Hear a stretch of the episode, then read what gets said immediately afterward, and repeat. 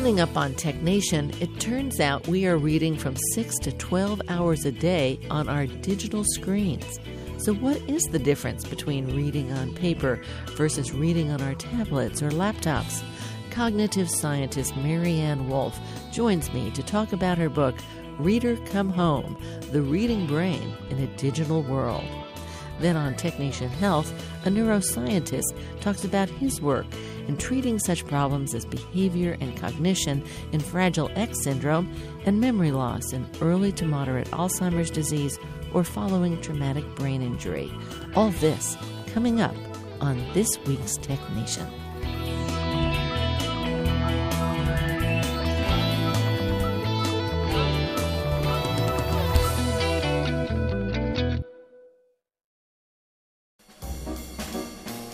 Let's take five with Moira Gunn. This is Five Minutes.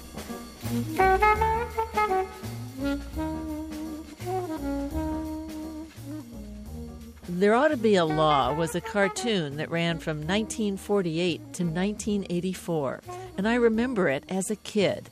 Reading the comics page was a frequent occurrence on a Sunday morning, and while I was more likely to fixate on Prince Valiant and take a run at Blondie, there ought to be a law always bothered me. I just didn't get it. I understand now that the cartoon was for adults who were, unbeknownst to me, solidly immersed in the frustrations of life. And I also remember we might find ourselves in an unforeseen situation where they would be reading the paper and look up and say to the room in general, you know, there ought to be a law. That sensibility is apparently core to our experience because it persists to this day. It's not unusual for someone to pronounce to anyone in earshot, you know, there ought to be a law that they can't or you can't, somebody should or shouldn't, but what's new may be the target of annoyance. For one thing, those things called chatbots or software robots or just bots automatically sending out tweets and posts and emails and digital invites and other directed debris of social media. It doesn't seem right that you don't know if a human sent it out or a chatbot did, and who would blame you if you think there ought to be a law about that? The good news is, now there is. California Governor Jerry Brown has signed into law Bill SB 1001. It was introduced by State Senator Bob Hertzberg from Van Nuys. You see, he was bothered by the Russian efforts to spread misimpressions and misinformation online using these bots, and by the bot created social media deluge after the Parkland shooting. He sees it as fraud, plain and simple.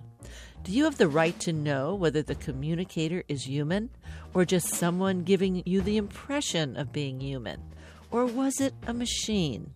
And even more to the point, was the human you thought you were talking to someone else altogether? Someone you might choose never to listen to, or maybe listen, but take with a grain of salt. Well, you can't arrest a chatbot, but you can arrest the person behind it. And while California can't make something illegal outside of California borders, it can be very specific about what you do to Californians, wherever you happen to be. Now, you can't use a bot to communicate with someone in California to sell a product or a service. And this is a very important part and you can't use a bot to communicate with someone in California to influence a vote in an election. At the same time, if you're human and you are who you say you are, have at it. But if you are a chatbot, you got to identify yourself at the very start. I would say that's throwing cold water, and that's the point.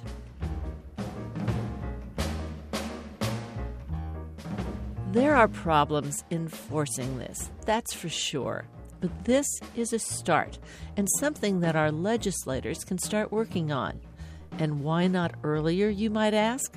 Let's face it, we have to start using and then abusing technology to shape what a reasonable law ought to be. What's really got me excited here, beyond the law itself, is this Senator Hertzberg isn't done. Now he's got his eye fixed on automated spam telephone calls. I say, go, Bob, go. I'm Moira Gunn. This is Five Minutes.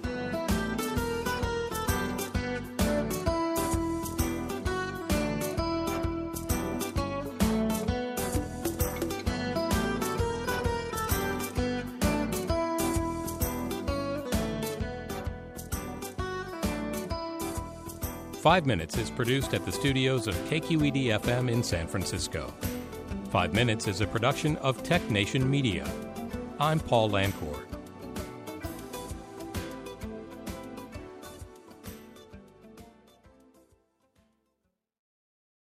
From San Francisco, I'm Moira Gunn, and this is Tech Nation. Today on Tech Nation, cognitive scientist and longtime Tufts professor Maryanne Wolf. You may remember her from her earlier book, Proust and the Squid. Now she's talking about your brain on digital media. Then on Tech Nation Health, a neuroscientist tells us about work developing treatments for Fragile X syndrome and early to moderate Alzheimer's disease. Maryanne Wolf's latest book is Reader Come Home The Reading Brain in a Digital World. I had just read this book on paper, so I asked her, How does that compare or differ in terms of my brain with reading it on a tablet or a phone? Well, Mara, it really will always depend on the individual's reading circuit. And that's what I want to actually begin with as an answer to your question. The fact is, we were never born to read. That's not what the species gave us. They gave us language, we have vision, but we who are human created reading, and the brain allows us to create new circuits for new cognitive processes. So we have this circuitry that is developing and is very plastic and will reflect the characteristics of its environment. So, a reading brain can be very simple, it can be used for decoding information, and that's what the young do. But our whole hope for the young is that they are connecting that brain with ever more sophisticated cognitive processes. Now, that plastic circuit will reflect the writing system, like a Chinese circuit is different from an English reading brain circuit. Even English is different from German and Italian. So you have different circuits. But very much apropos of your question, the circuit will reflect the medium. So if the medium, like print, is advantaging those processes that are more, let's say, cognitively demanding, what I call the deep reading processes. When you read in print, you almost automatically activate those deeper, time consuming processes like inference and ultimately critical analysis. When we read on a screen, we can use deep reading processes, but more than likely, we have become so inundated with information that we have begun to change the circuit so that it reflects the advantages of that medium. So the digital medium advantages fast processing, much more visual handling of multiple aspects of information, multitasking. So we are learning to read in a different way that is a circuitry that devotes less time to the deeper reading processes. So, even though, and we have very interesting evidence, we can read the same exact novella. This is research by a wonderful woman named Anne Mangen in Norway. The kids, high school students, college students, read Jenny Mon Amour, a lusty French novella. They read the same actual content, print versus a screen the kids who were reading it on print, uh, uh, on, uh, in a paperback, had far more understanding of the details and the sequencing of the plot. Therefore, their comprehension was actually better than the kids who enjoyed it and had the gist of it, but didn't have the same command.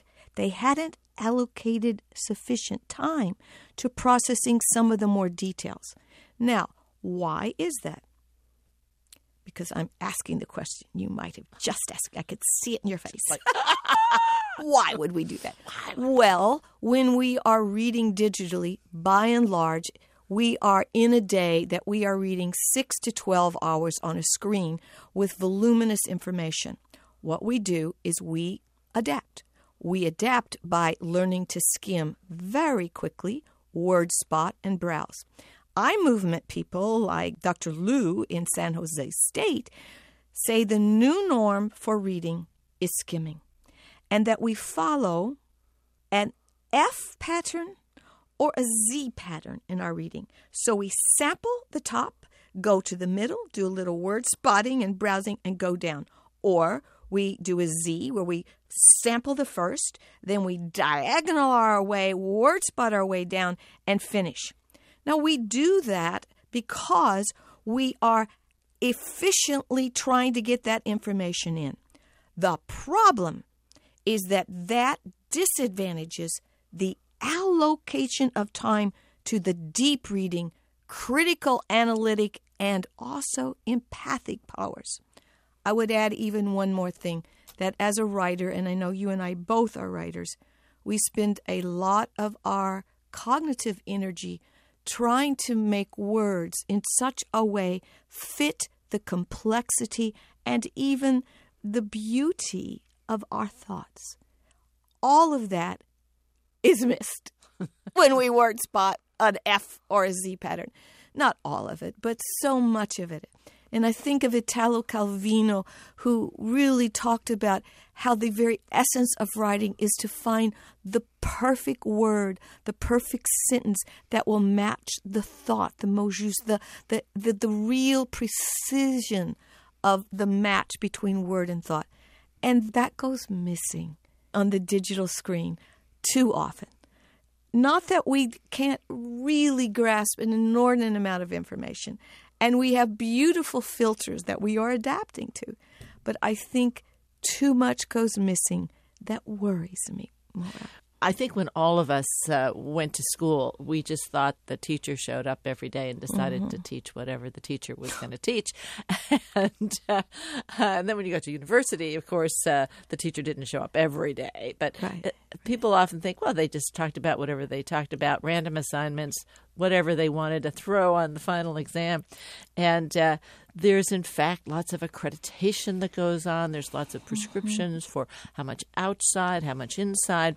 And, and one place I ran smack against the reading issue mm-hmm. is there were prescribed if you sign this many pages of reading it should mm-hmm. take you this long mm-hmm. and uh, i was teaching a, a technical course yes and uh, i was contacted by the person who reviews all these syllabi, mm-hmm. syllabi with respect to the reading and the mm-hmm. number of hours outside and he mm-hmm. said well uh, you're going to have to do some other assignments or change these things because they're not spending enough time reading and I said, What's going on here? And he, he explained the number of pages and all this. I said, Have you ever tried to read one of these technical things? You know, whether it's science or technology, you must read every word. You go a little bit down, and oh, I'm not sure I got that, a little bit back. I can't assign those number of pages. Yeah. We have to make an argument that mm-hmm. it's not just the number of pages. We have a different relationship right. in this. Yeah. And of course, with math or with science right. or with technology, mm-hmm. you have to not only understand what's going on, you have to take it in so you can apply it to the next thing you're reading. Exactly. And now we get to that sort of deep reading, deep yes. learning. Yes, uh, yes. Which is at a whole different level than mm-hmm. I'm scanning the news on my tablet. Right, right. There we I really believe, Maura, you are putting your fingers plural on several of the real issues that we have in knowledge right now. We cannot just ask our students to read so many pages or so many hours and assume anything because we have such different styles going with our students.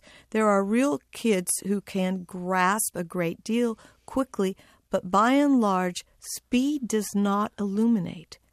And I, I think of Ralph Waldo Emerson. I, I, I have this quote in front of me because it, it really is true cognitively. He said, When the mind is braced by labor and invention, the page is doubly significant. We can't even imagine, or I can't imagine, skimming some of the text that you are talking about, and yet that's what our students are doing because they are bleeding over the mode of reading that they use 6 to 12 hours a day onto these very technical text. There are several variables here. There is the style of reading, there is the necessity of figuring out what kind of reading demands what. And that's a purpose. What is the purpose of this particular reading? And when you know the purpose, you may even decide very quickly that you should not be reading it digitally. You should be reading it in print, which by the nature of the beast actually forces us kinesthetically to give more time. Um, there's a I think it's David Ulin who said this, but he, what he was saying is that when you read something in print, it adds to the geometry of words. And what I believe cognitively is that depending on the purpose of the reading, when something is important, we need to activate all the dimensions we can to be sure we allocate the best focused attention that will then lead to us being able to make inference and consolidate it in memory and ultimately be critically analytic. Is this something that supports or refutes what our own background knowledge tells us? All of those processes demand time. And we need to know in whatever assignment what is the nature or purpose of that reading? Because if we apply the digital everyday mode, we are going to miss out on what is ultimately the necessary consolidation of concepts that that material is giving us. You're listening to Tech Nation. I'm Moira Gunn, and my guest today is cognitive scientist and scholar of reading, Maryanne Wolf. You may know her from her earlier books, including Proust and the Squid. She directs the Center for Dyslexia, Diverse Learners, and Social Justice in the Graduate School of Education and Information Studies at UCLA. She's here today with Reader Come Home The Reading Brain in a Digital World. Now, I was fascinated by some of your statistics. Um, you mm-hmm. cite the National Assessment of Educational Progress, which in turn notes that two thirds of U.S. children in the fourth grade do not read at a proficient level. What's a proficient level? And are these children being me- measured by sort of an out of date standard? Uh, Maura, one of the great challenges that I have as a reading researcher is also a challenge as a citizen. And it is a reality that many of our children are not reading even at a basic level in fourth grade, much less a proficient level. There are differences in socioeconomic status. There are differences in our children who are bilingual. There are differences in our children who are African American and those who are Latino. We need to understand that the a great majority of American children in the 4th grade and in the 8th grade will never read at a level that actually enables them to do the deep reading processes we are discussing in this book. There are several reasons why. One of them is that our educational system has always assumed that children will be fluent comprehenders by age 10, more or less grade four. The reality in our schools is that our children are not fluent readers by the end of third grade or fourth grade. Yet, two things have converged that have pernicious consequences. One, our teachers, by and large, in the fourth grade, assume the children have learned to read. They were never trained.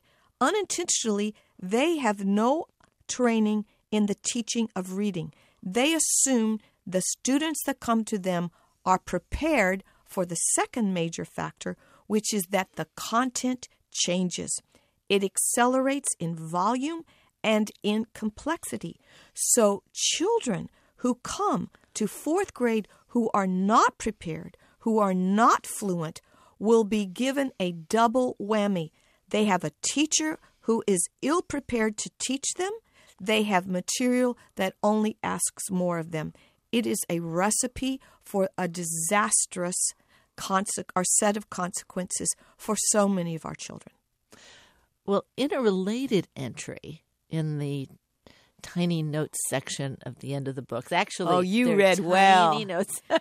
oh, you read oh, well. yeah, watch out. I love that. Oh, I love it. I hoped somebody would read all the notes I had. It's not a tiny section; they're just in tiny print. Yes. Um, you actually also go on to say that in another study, uh, Mm-hmm. it found that 93 million U.S. adults are at or below basic levels. Mm-hmm. Is that just what happens if you just play that out? You know, one of the things that I'm most concerned about is that our children are just passed on. And then they become the most likely to become disruptive, to have behavioral, social, emotional sequelae, the most likely to drop out, and then the most likely to actually be imprisoned or in institutions or on, on homeless avenues of San Francisco and other places. And so, one of the pleas I have is that we have an educational system in which all the teachers from K to 8 are trained in assessing who needs what.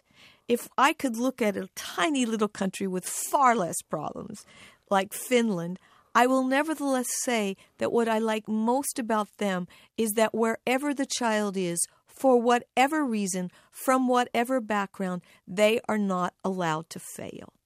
And that's what I would like to see in our grade schools that the fourth grade teacher, the fifth grade teacher, the sixth grade teacher, they're all working to develop that literate mind by eighth grade. There are, there are groups like SERP, the Strategic Educational um, Research uh, Program, in which they are working especially on vocabulary and trying to do that in a multidisciplinary way so that the science teacher is working with the language arts teacher, is working with the math teacher, so that they're sharing concepts that are being if you will, multiply exposed by that child. So they're building this conceptual background knowledge. And that background knowledge is essential for them to become really literate readers and citizens. And that's what I, I would like to change so much about what goes on in our teaching. So no child leaves eighth grade without being a fluent, comprehending reader and future citizen. So, if you at any time fell down on any of the aspects Yes. throughout grade school, you might never pick it up again. No. And you might end up with these 93 million who are really not that good at some of this. They aren't that good. And if we look at our world, we have about 800 million non literate people. A propensity is towards women. They have not been given literacy. And I, I really think this is something that our world, and I certainly know the UN and, and actually Pope Francis and others, other leaders are saying we must consider literacy a basic human right because it's the key to so many economic and and and and public health issues. I'm actually working as an advisor for the International Monetary Fund of all places because they're interested how can we build the economic uh, foundation for so many of our citizens around the world and it begins with education and health and they go together. A literate mother has babies that that can live. I'm also struck uh, by the fact that even if you are not deeply literate, if you will, Yes. the Yes. capability to read anything, Right. independent of what you may have read, Right. um, that that doesn't stop you from watching television or listening to talking heads. It does stop you from getting at the truth. you're going to take the real Oh. books and, and Right. research on the internet. If you, it Right. does stop you feeling like, well, I know you're saying that, but what could the truth be? Right. What do I? Maura, w- the the last thing I ever thought when I began this book, Reader Come Home, is that my work in cognitive neuroscience would lead me to have thoughts which are more important for a democratic society than they are for science. I think science in this case, science and the humanities, have a responsibility to ensure critical analysis in our population because a very basic level of decoding information does not allocate time to thinking about that information, thinking about whether or not it matches what is known, whether it makes sense. Critical analysis and empathy are both endangered at this moment if all we are doing is decoding information because it allows our citizens to believe they know the truth of something when there is no basis in fact.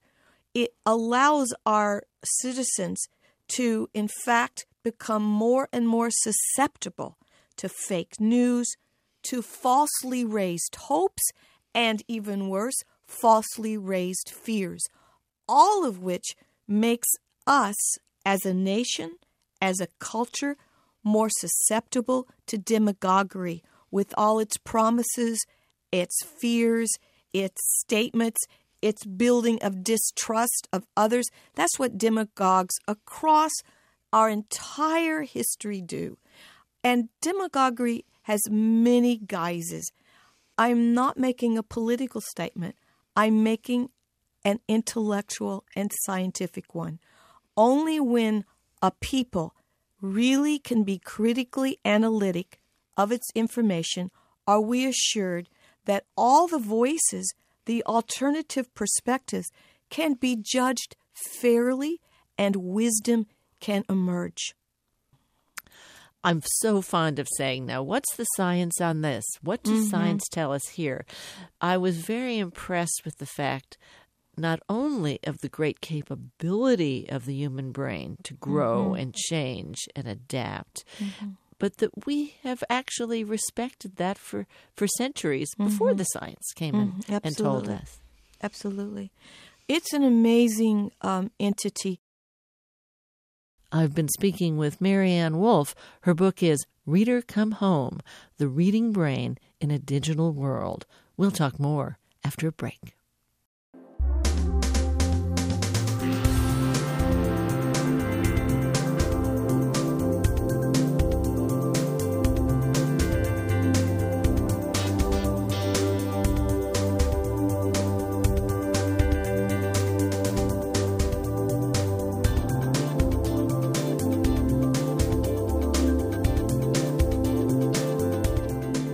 Podcasts of Tech Nation and Tech Nation Health are available at NPR One, iTunes, Stitcher, and other podcast syndication outlets.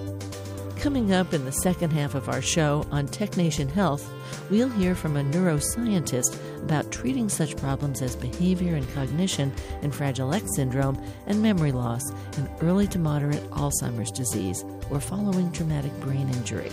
Stay with us.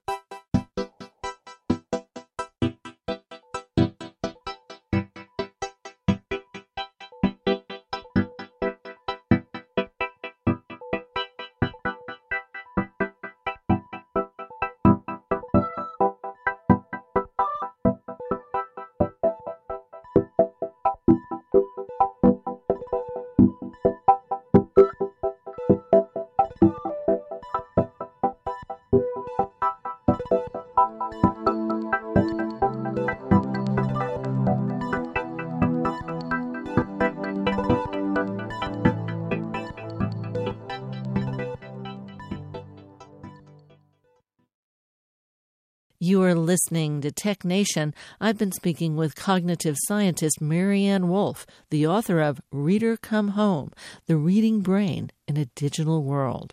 We've just been talking about the ability of the human brain to expand its own capabilities. If I were to ask a group of engineers who are extraordinarily trained to create the human brain, what they might leave out is what you are really thinking about, which is the capacity of the human brain to go beyond itself and to actually look at what it doesn't have to use technology to create it for it. That is one of the most amazing aspects of our brain, that it literally can rearrange itself to go beyond itself. That, of course, can have misses. Reading is a cultural invention.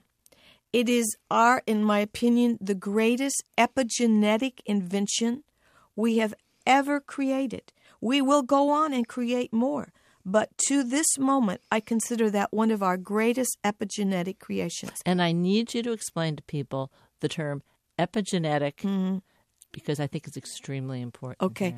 What I want people to realize is that we have genes that have a wonderful ability to program functions like language, like vision, like our sense of smell. When we're born, that genetic endowment literally unfolds in an environment, and it's the same everywhere. We have the same capacity for for vision anywhere as long as the environment kicks in. Epigenetic is when our inventions come together, converge. They are outside our genetic program, but they help change us over time. Reading is epigenetic in that it involves literally the genetic programs for language, for vision, for affect, for cognition, and culturally changes how those genetic processes are arranged to make something totally new. This goes beyond our genetics. We are now, and these are uh, these are not my statements, but the statements of many visionaries. We are now in a time period when it's not just biologically induced evolution, but human driven evolution. Epigenetic changes are part of human driven evolution, and reading, I think, is one of our most foundational achievements. What you read, what you do, the information you take in, what you want to think about in a very deep way, yes, literally changes your brain. It does. We have a, an elaborated brain. We have elaborated it, and we will continue to elaborate it in this moment of time. And my basic message is that just as there are misses in evolution where we lose traits, we can lose the aspects that because it's epigenetic, because it's not just a program, but evolved and elaborating with what we do, what, how we change it, we can miss some of the things that we have achieved in this elaborated reading brain that we possess right now. Now, it's not a binary, and that's I think, the most easily confused message in my book. It's not print medium versus digital medium and how one has one kind of circuitry and one has another. No, what I'm talking about is how do we preserve the most important cognitive, ethical, empathic processes that we have grown as a result of that print reading brain as we expand the circuit preserve and expand, not expand and displace. This is not a matter of taking the digital and trying to avoid it. Right. This is not a matter Definitely of not. abandoning traditional reading and deep reading. Right. This is being conscious of the fact that our experience is changing our brains. Exactly. What we're doing. So we need to have new goals. Yes. What are our new goals for ourselves and our children? Moira, one of the uh, most challenging aspects in writing this book was for me to confront the necessity to place in a proposal the best of my own ideas as a foundation for a dialogue with society. The very nature of this book is a proposal at the end for a biliterate reading brain, in which all of these essentially sophisticated processes that we have achieved will be learned by our children from the start. And therefore, I have a proposal for what I am calling a biliterate reading brain, in which we have parallel tracks in the kindergarten, especially the 5 to 10 period, in which all of reading is done in the beginning with the print medium and used as the basis, the kinesthetic, the tactile, all the dimensions that we can allocate in print for learning deep reading. And as the child, and this will individually differ according to the children, but as those children become fluent and really thoughtful readers, I want that taught digitally explicitly. I don't want the willy nilly bad habits that we adults have, where we have a digital screen mode of reading that bleeds over into print. I want from the start the children to learn how to be the most thoughtful readers, first through print and then explicitly moved over to digital. Simultaneously, I want a parallel track of children learning the extraordinarily essential processes for the 21st century of coding and programming. I want the I want technology to be absolutely as important as every other aspect in, in the classes, but I don't want it be, to be used for reading in the very beginning. I want it to be taught as as an aspect of a kind of reading so that our children and individuals, and there are differences, will say, What is the purpose for this form of reading? What is the best medium for me to do that, that form of reading? It is the case that different types of reading are best served by different mediums at this moment. And we have not seen the end of our mediums. They will they will evolve in ways more that I'm sure you and I will appreciate, but not necessarily become adept at. there you go. There you go. Well, typically I I get a book and I kind of scan through the chapters Sure. and and uh, I was reading your book for a little bit before I realized these aren't chapters. Each chapter is a letter, a letter from you to the reader. Yes. Yes, Moira, I had to think very carefully about whether or not I could I could convince my editors who were skeptical whether the public was ready for a dialogue. And I did it for three reasons. The first is, in fact, I, I was it was rejected by my my editors correctly, but I wanted it to be called "Letters to the Good Reader." I had two reasons for that. Um, I once was a literature major, two degrees, and wanted to study the poet Rainer Maria Rilke. And his book, Letters to the Young Poet, had made a, a completely amazing, transformative effect on me. And I didn't become a poet. I was just as unsuccessful as the poet that he wrote to. But it was the process that he went through of speaking to a stranger with such gentleness, with such appreciation for the other's viewpoint. And I realized there was no better model for me to write about what I know that would elicit thoughts from a reader who knows more about other areas. So I wanted a dialogue between bodies of knowledge, the body of knowledge that I, the author, possess, and the body of obviously ineluctably different knowledge of the reader.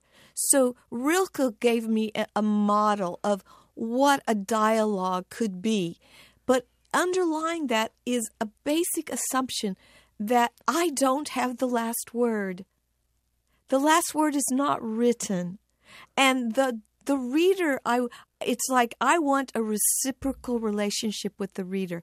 I'm going to have very negative reviews and I hope very positive reviews, but I want people to think. And if if anything this book can do is to be a non-political clarion call for a public that thinks deeply, reads deeply and doesn't use Twitter for the complexity of the issues of humanity today. Maryanne, I have to tell you, it's great to see you. Please know you can always come home to Tech Nation. Know that. Maryanne, okay. come home to Tech Nation. and I hope you come back and see us many times. Thank you. Thank you so much, Moira. I just had a wonderful extra moment with you today. It is a surprise and a delight and a joy. My guest today is Maryanne Wolf. Her book is Reader Come Home The Reading Brain in a Digital World. It's published by HarperCollins. I'm Moira Gunn. You're listening to Tech Nation. Welcome to Tech Nation Health, reimagining the future of health and healthcare with the emergence of new technologies and breakthrough science.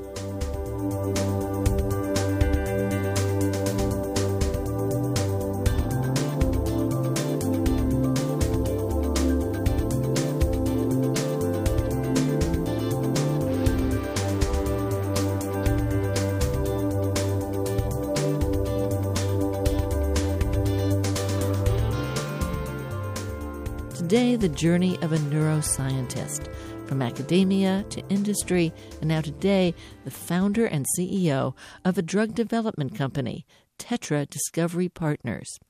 Tetra focuses on treating such problems as behavior and cognition in Fragile X syndrome and memory loss in early to moderate Alzheimer's disease or following traumatic brain injury.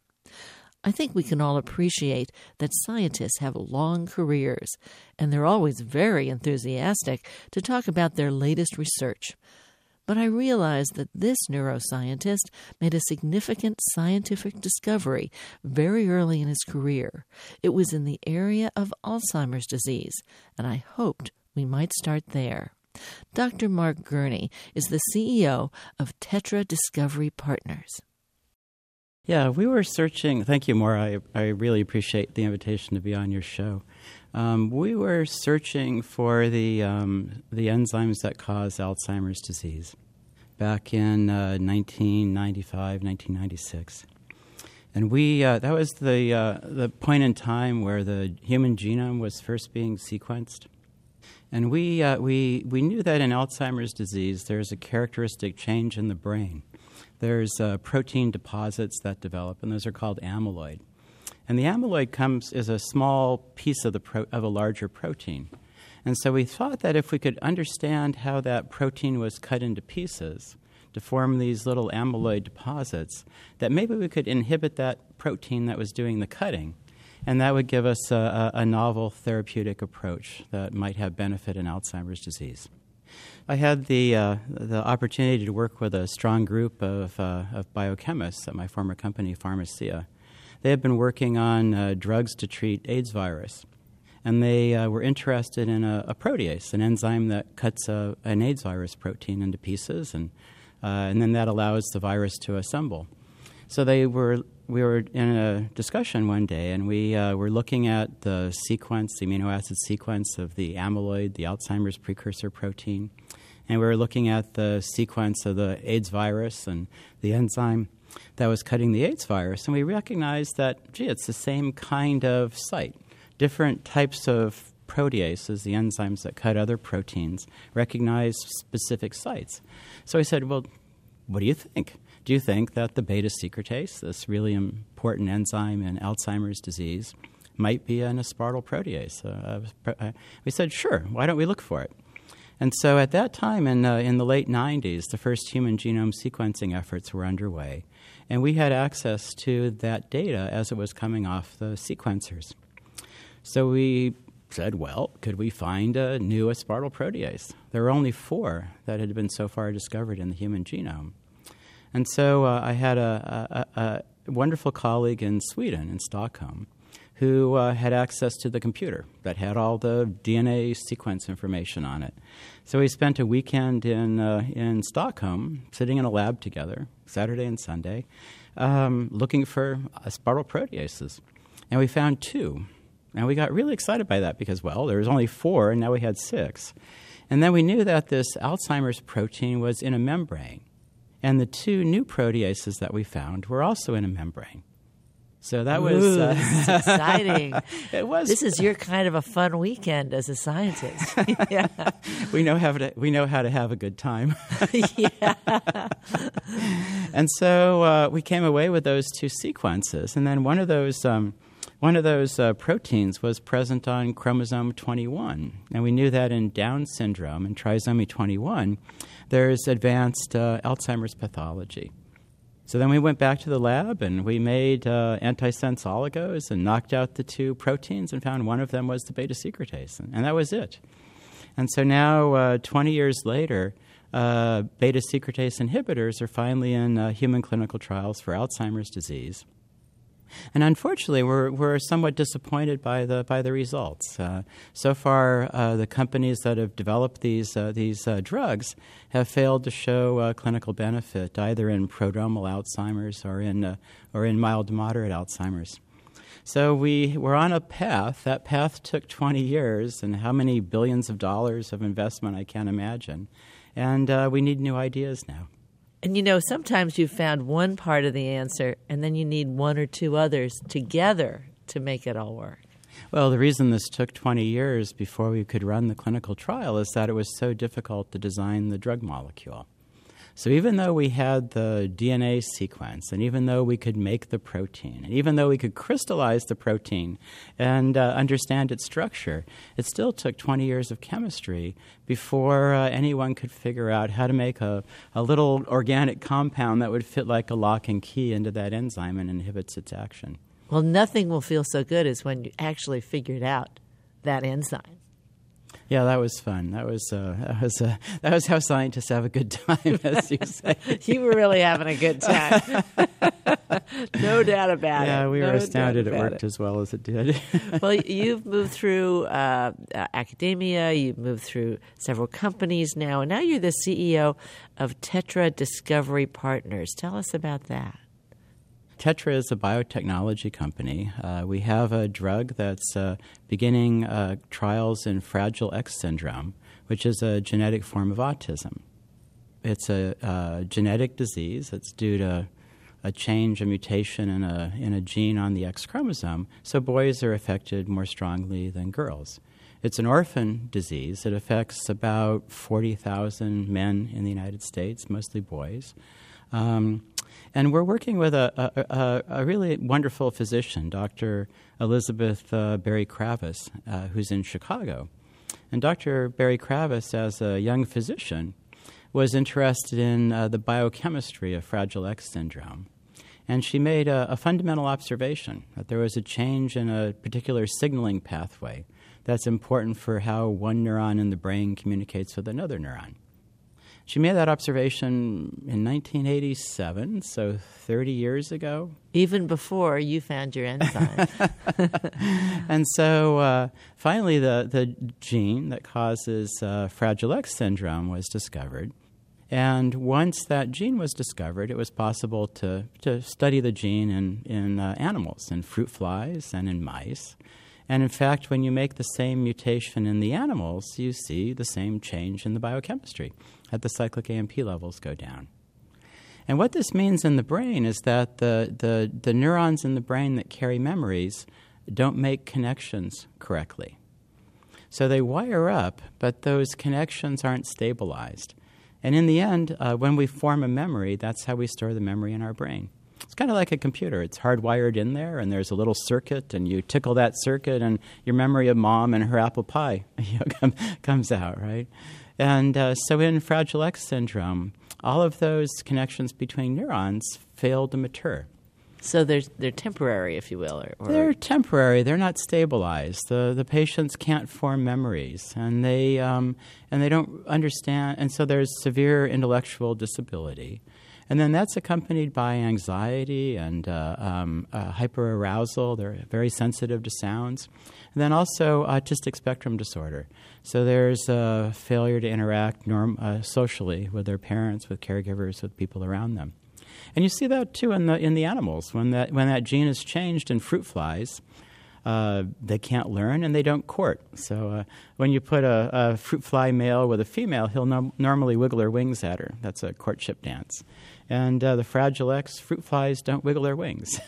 there you go. so there you go. Science can be so yeah. simple. yeah, and and in fact, when you change this uh, this signaling pathway, in the fruit flies, then they do wiggle their wings and they can remember. Uh, uh, you know, uh, if you can't remember, you can't learn. That's right, and then you never can, uh, you know, adapt to the environment or remember. Everything is scary. Yes. Everything is for the first time. No Yeah. wonder you've got anxiety. Of course, absolutely, yeah, yeah, absolutely. So, um, so we now have a drug that can change that signaling pathway. That can um, inc- the signaling pathway is called the cyclic AMP signaling pathway, and there's not enough cyclic AMP in the in, in the brain of a Fragile X patient. So we now have, for the first time, have a drug that can increase that the amount of that molecule. And we know in the mice that it actually improves behavior. Now they, uh, the Fragile X mice do have social interaction. They are less anxious. They learn. They remember. They bury marbles. They build nests. They do all those nice things that normal mice, Normal mice do. normal mice do, but the Fragile X mice do not. So uh, we're just starting our uh, what's called a phase two, a mid-stage clinical trial with Dr. Berry Kravis in uh, in Chicago, and we're really excited to see uh, what the results of this trial will be. And that means it's in humans. Yeah, absolutely. Yes, absolutely. And but It's they're been- kids, right? Well, we're, we're, for in this initial clinical trial, the patients are 18 to 45 years of age. Okay, so these are grown up. These are grown up people, yeah. Uh, and then as we show safety and tolerability, then we can move into younger and younger patients. So ultimately, we'd like to tr- be able to treat patients from six years of age and on. But you don't start with a six year old, you start with a 25 year old. We use social media to connect with patients about our programs.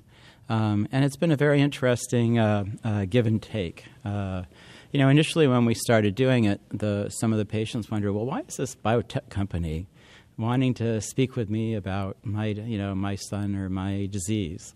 And we thought um, we would sort of upend the, uh, the standard way of designing a clinical trial. We might start with the patient and uh, ask them. What? this is all supposed to be inside our heads. yeah, believe it or not. Why not start with the patient and ask them, uh, you know, what would they like the drug to do? How can we help them with the condition that they face? Uh, and uh, we also, for a rare disease like Fragile X syndrome, we wanted to know where the patients were and who was treating them. And it was actually easier to start with the patients than you would have thought. Normally, you start with the physicians, or you start with a, a CRO, a you know a contract research organization. But in this case, we started with the patients. And actually, the uh, our Fragile X program is a is a really nice example of a of a public-private partnership. So, as a drug company, we're a private company. And we partnered with the Fraxa Research Foundation uh, with uh, Dr. Mike Tranfaglia. And so Fraxa had set up the mechanism where we could send our drug to them. And they had the Fragile X mice, and they were willing to do the assessment of the drug in the mice. And then we were all delighted to see that in the mice it actually worked. You know, it improved the connections between the neurons in the brain, and it improved all the behaviors. And then um, they uh, they connected us with Dr. Berry Kravis. So we said to them, "Well, gee, should we run a clinical trial?" And they said, "Of course you should, and of course we'd be willing to help."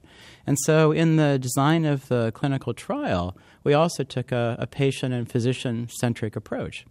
We said, "Well, Dr. Berry Kravis, you're the expert. How would you design the trial? What clinical assessments would you make?" Uh, normally, the drug company comes to the physician and says, "This is the trial I want you to run."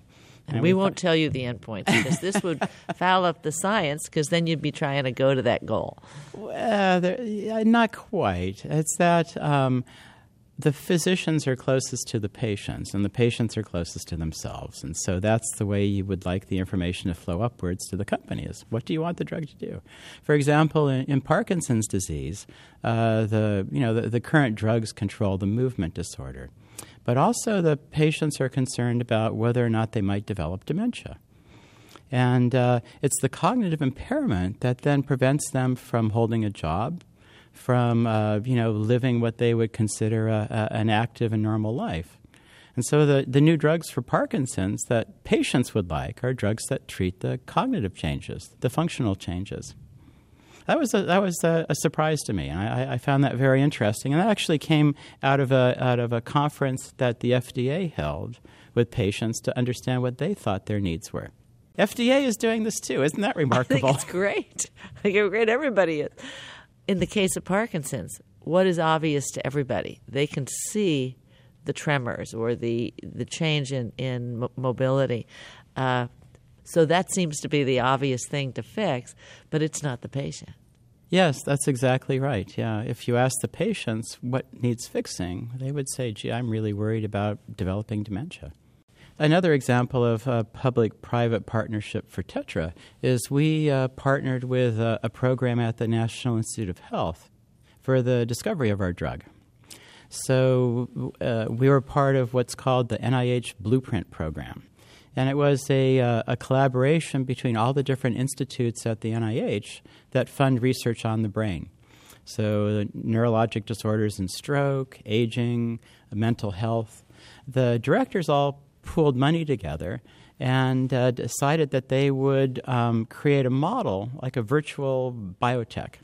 So, a company or an academic group could come with a therapeutic idea and the biology, and the NIH would provide uh, services. So they had consultants that were senior executives from in different disciplines in pharma and contractors for doing chemistry. And so we worked together with them for uh, two, three years and discovered this wonderful molecule and were able to then bring it into the clinic.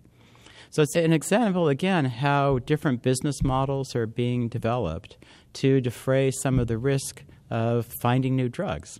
Most of them don't work. And uh, companies are running out of money to, to invest in new drug molecules, and uh, you know the investment community is, is is not making any money back to reinvest in new ideas. And so again, the NIH was uh, was trying to fill a gap. Well, Mark, thank you so much. This has been terrific. I hope you come back and see us again. Thank you so much, Moira. It's really a delight to be on your show. Dr. Mark Gurney is the founder and CEO of Tetra Discovery Partners. More information is available at tetradiscovery.com. That's T E T R A, Tetra, tetradiscovery.com. For Tech Nation Health, I'm Moira Gunn.